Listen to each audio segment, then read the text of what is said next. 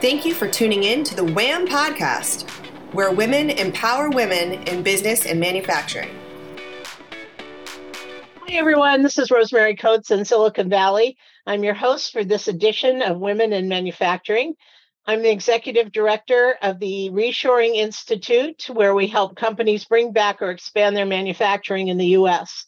I also run a global supply chain consulting firm called Blue Silk Consulting, where we help clients with global supply chain projects and where I also do expert witness work. On these podcasts, we interview accomplished women in business and ask them to share their experiences that we can learn from. Today, I'm thrilled to welcome our guest, Diana Huff, the founder and president of Huff Marketing, Huff, Huff Industrial. Industrial. yeah, Huff Industrial Marketing.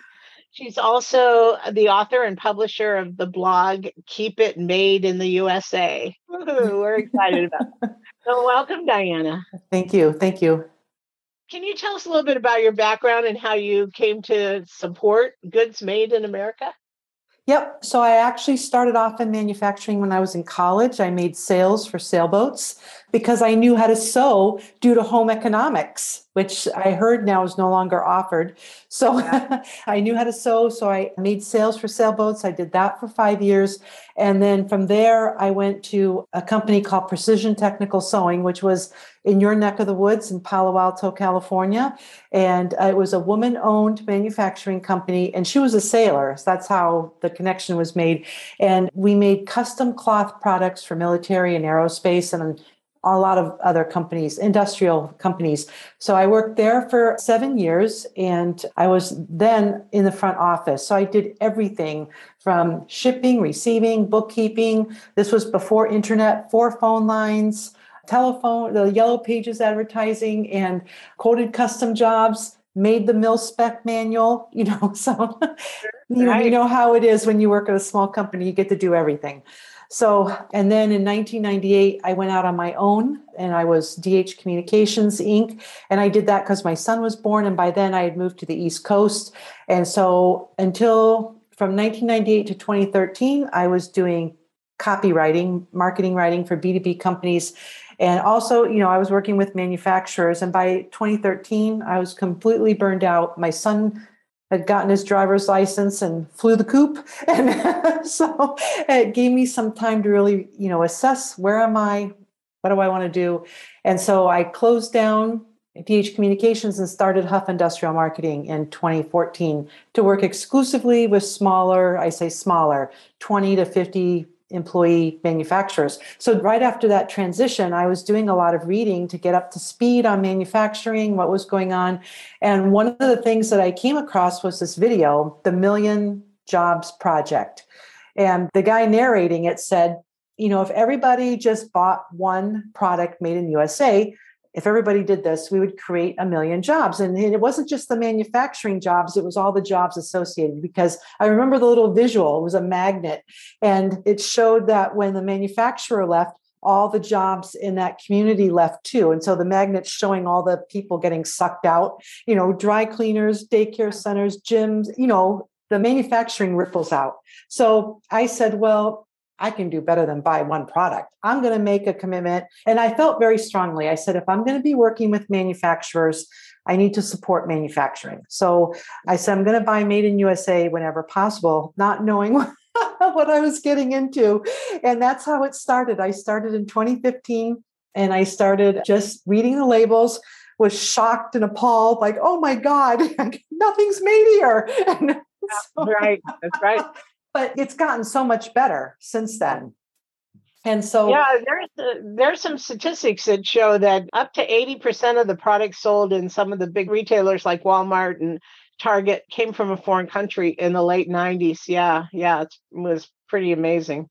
Yeah, it was. Yeah, and whole industries. Yeah. We had whole industries leave our country so, anyway, so fast forward up until uh, last fall, I gave a presentation at my local library on how to buy made in USA. And I was so surprised that people were inspired by my story. And I had brought in all these products from my house for show and tell.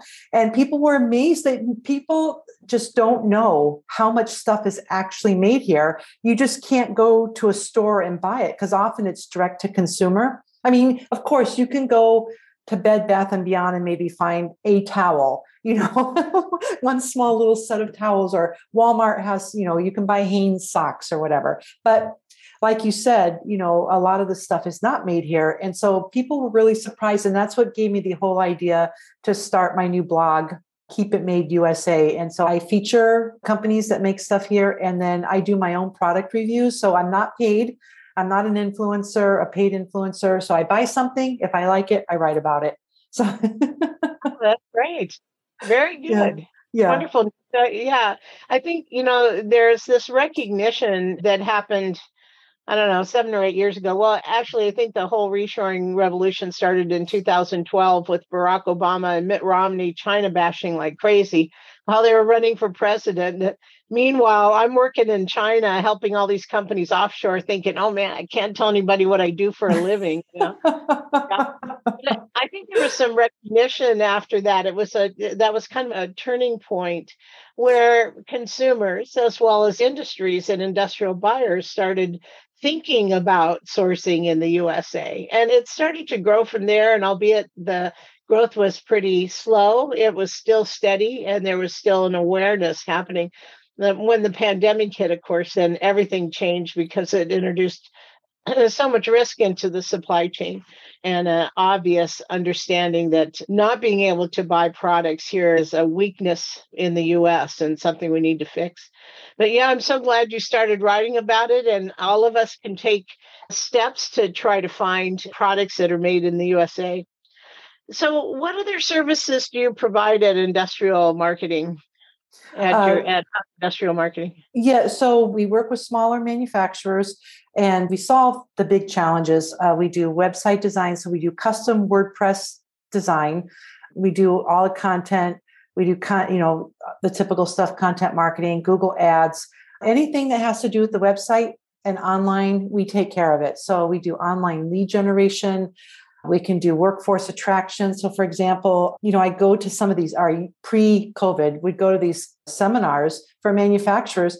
And, you know, the big thing is trying to find employees, skilled labor, skilled employees. And no one would talk about how to create a website with a careers section and what's our culture. And, you know, the thing about manufacturing, it is full of innovation. And you go to these manufacturers, some, it's getting much better, but you would go to these manufacturing websites, you know, you'd see a picture of their building, you know, and right. no, no mention of what they're doing inside of it and or right. the people. And so, you know, the generation that's coming up, they grew up on their phones and their computers and social media, and they want to see all that stuff.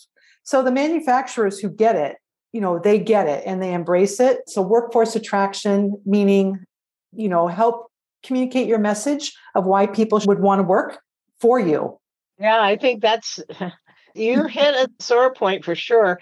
And it's not just small and medium manufacturers it's a large manufacturers just cannot find enough workers. Right. And, you know it's sort of systemic because as you were saying as all those jobs went overseas the magnet idea you know there was no backfilling of certain trades and requirements for manufacturing. Like tool and die makers mold makers welders you know people that um, seamstresses um, that's why i yeah, mentioned at the sure. beginning you know i sewed i sewed on an industrial sewing machine. That's a skill. Yeah. Well, and I, I, think there's misinformation on what kind of jobs are out there as well. So, you know, we don't want all the jobs back, all the 23 cent an hour t shirt production back what we want are skillful jobs and jobs that require higher level skill and mm-hmm. training and so forth because they pay better. And that's right. the way we rebuild the middle class in America, not through all the low cost, you know, minimum wage or less sort of jobs that just create a welfare state. I mean, you, you know, if you can't pay a living wage, you have to supplement that with welfare. So we want yeah. what we want to track back are skillful jobs, and the job environment has changed pretty significantly. I know you were talking about back in the day, you know, and me too. In the manufacturing environment, you in the past you'd walk around and there were machines and you know paperwork orders and so forth. Now that's all computerized. So you know everybody on the manufacturing floor is using a computer to look at the next steps or to move inventory along or to recognize errors or you know all that kind of thing that's a different yep. skill set well and you know i'm standing here at a standing desk made by iMovR and they're able to compete and actually offer a standing desk that's less in cost than the one by herman miller which is also made in the usa because they use automation Yes, right. You right. know, and even all the electronics and the legs and everything are made here, but that requires, you know, skilled employees. Yeah. So along those lines, what are you seeing since you write about U.S. manufacturers, eh, and you know, what kind of trends are you seeing out there? What kind of examples can you give us? Well, so all the manufacturers that I work with, and then the ones that I talk to, the ones I interview for the blog or calling, you know, for prospecting, everybody is swamped. I'm, you know, it's so good to hear people say, you know, we're just super, super busy. And, you know, so, and I see one of my customers, you know, they were getting calls from companies uh, looking for parts. Either they were made offshore or they were made in Europe, and the shipping times, you know, and the shipping rates are exorbitant. And so they can't wait 12, 16, 18 weeks or even longer to get stuff here. So a lot of companies that make parts, whether it's, you know, metal, urethane, rubber, whatever, they're getting lots of calls to have stuff made here because their supply chains have just, you know, evaporated. And then the other thing I'm seeing, speaking of supply chains, so while everybody is very busy and thriving, it's also very rough. You know, the cost of things has gone up and trying the lead times on everything, even if they are made in the US, they've been extended. So that's been hard on a lot of manufacturers. So it's a good time, but it's also it's tough. Um, yeah, for sure. Yes, we did a major study last spring with 50 companies in New York. And we asked them about how they fared through the pandemic, and almost all of them said, you know, they some of them had a disaster recovery plans and so forth. And almost all of them said nothing worked. They weren't prepared for anything regarding the pandemic and had to make all these new decisions and determinations on the fly, um, trying to reinvent the business every day because there were so many unknowns and crazy stuff going on. And yeah, I mean, one of the things that was pointed out over and over again is most of these companies are trying to find more domestic suppliers. Yes. So all those little companies out there that are making things or used to make things that are going to start up again or expand their operations, all those companies in America are going to feed into that supply chain for the companies that are making finished products. Yes, yeah. absolutely. Yep you have any examples of manufacturers that have been successful? And I know you're write about these companies all the time. So I do. So one of my favorite stories, I interviewed him about a month or so ago. Uh, Tom Tanner, who is the CEO and founder of Presenter Tech. So robotic teleprompter stands. So before he came along, teleprompter stands were not made in the US and they had to be manually adjusted. And so during the last presidential election, even the candidates were having problems. So Donald Trump famously took one apart, you know, at one of his rallies, a, a teleprompter, because it was malfunctioning. Hillary Clinton was having issues with her teleprompter stand. So Tom Tanner has a brother who was doing a gig for Lucasfilm and he was audio visual. I forget exactly what he was doing, but he had to, he needed a teleprompter stand that didn't have to be manually adjusted because if you film someone who's tall and then follow with someone who's short, you have to adjust that stand. Yeah. Takes time. Tom's brother called him, Help me, help me. I have this huge gig coming up. Can you create something? So Tom was in medical devices and on his lunch hour at night and on weekends, within a week, he created this robotic teleprompter stand. And he said that at 3 a.m., he sprang it with black Krylon. And then his brother picked it up at 8 a.m., took it to the Lucasfilm site and at 11 o'clock did his thing and called them and said it works it works they loved it and so his brother took it to the democrat national convention to let hillary clinton use it because again, she was having issues with hers. And two days later, Tom Tanner got a call from the White House Communications Agency. They wanted to order 100 units. Wow. So, wow. So he quit his job and started Presenter Tech. I mean, what a fantastic story, right? But the thing that I really like about the story is he's very serious about making these in the US. He sources, again, just what you said a few minutes ago, he's sourcing all his components he and his uh, partner source all the components in the US as much as they can. Of course, electronics are hard, but he's very serious about it and you know very serious about growing manufacturing and creating jobs. So that's one story. And his, so his company has grown considerably. He's the official supplier to Tim Cook of Apple. And you know, so it's real. I thought, wow, what a great story, huh? You know, yeah, then, sure. Tim Cook is a supply chain guy too. I don't know if you knew that. Oh no. He came, up, he came up through the ranks of supply chain at Apple. Oh, years okay. years ago, we did a project for him. He was in charge of forecasting and planning when he was just a babe. He hired us to do a forecasting project and help him select some forecasting software. Yeah, so he came oh. up through the ranks of supply chain, and which oh, is okay. really interesting because Apple is so you know it's all about the brand and the presentation and so forth. But behind all of that, Apple is truly a supply chain company. You know, they are a designer and a supply chain company. They manage their entire supply chain. They don't manufacture anything. It's all out, outsourced. Right. But supply chain is critical to that company. So it's interesting. Yeah. Yeah. yeah. And so did you want a second one? Sure, yeah, yeah. Yeah. So yeah, so my other favorite one is Authenticity 50. Have you heard of them? No they're another one of those what an amazing story. So they were staying at a b&b and they slept on these fabulous sheets and asked the proprietor you know where did you get these sheets? They're amazing. And she said alas you know i bought them years ago. They were made in the us you can't find them anymore.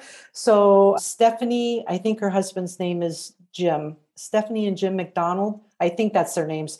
Authenticity 50 so they did a kickstarter camp. They did all this research learned about bedding and how it's made and did a Kickstarter campaign and created, they now make sheets in the US and bedding. And their tagline is seed to stitch. So everything, the again, like Presenter Tech, the entire process is US based. They grow the cotton, it's grown in California, it's carded, it's uh, woven. They drive all over the United States looking for mills that, you know, need the work and then they you know they make the wide sheeting and then it's cut sewn. Even the boxes they use for shipping made in the us they make these really nice blankets called heritage blankets that are woven in maine by one of the last family owned woven weaving mills in maine. Amazing story. Yeah. Yeah i think you know from our perspective too we see manufacturing coming back. Although i think it's evolved. Today's executives aren't just laser focused on the cost like they were in the early 90s over and over again i had clients tell me you know get and find me a low cost location right? That was the thing. Today i think they got a lot smarter especially after the pandemic and understand there's more to that decision than just cost. Looking at you know where your markets are how you can leverage those new markets you know where is the growth? Where is your supply mm. chain? You know thinking about all those kind of things that go into the decision to ultimately find a location that's appropriate or multiple locations. So a lot of our clients will pick an asian location uh, for example to serve the asian market and another you know maybe a nearshore location in mexico and then maybe a third location in the us so it's a different. It's not simply we shipped everything to China. Now we're going to bring everything back. That's not the way it is. It's much more thoughtful, and many more variables go into that decision making. So I'm just thrilled that you're writing about it. I think it's oh. wonderful. And, you know, we need to keep up the momentum and the conversation going on reshoring because it's just so important to our economy. Absolutely. So we're coming to the end here. Diana, do you have any final thoughts? Yeah, I would say, you know, when you are ready to buy something, research it, see if you can find a US made version. Many times you can, although I admit, you know, I always say I'm not a saint. I'm talking to you on my MacBook. Um, it is hard to find some things made here. But the reason why I do this is because it's supporting manufacturing, but it's also supporting jobs and manufacturing jobs and the jobs that manufacturing supports. And you know, these jobs are really important. And you know, and I, so I say, you know, jobs make strong families. Strong families make strong communities. And if we're all strong, you know, life is very, very good. And so when you're buying something made in the US, you're supporting your community, you know, or someone else's community. But you know, it's a really good thing. So I would encourage you. I always tell people, people ask me all the time, how do I get started? And I say, just start reading the labels. Absolutely. Yeah. Well, thank you so much for joining us today, Diana. It was really interesting. Mm. Can you give us your contact information and where we can find your blog? Yep. So huffindustrialmarketing.com. That's H U two F's like Frank, huffindustrialmarketing.com. My blog is right there in the top nav, Keep It Made USA. And then I am very active on LinkedIn. Terrific. Well, thank you mm. again. Yeah. And, and you can listen to more podcasts on the Women in Manufacturing website, www.womenandmfg.com. And you can reach me, Rosemary Coates, at rcoates at reshoringinstitute.org and visit our website, www.reshoringinstitute.org, where we publish all of our research on manufacturing in America. Have a great day. Thank you for joining the WHAM podcast, where women empower other women in business and manufacturing. For more shows like this, go to whampodcast.com. That's whampodcast.com. Thanks for tuning in.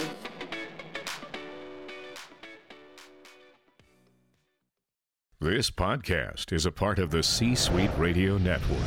For more top business podcasts, visit c-suiteradio.com.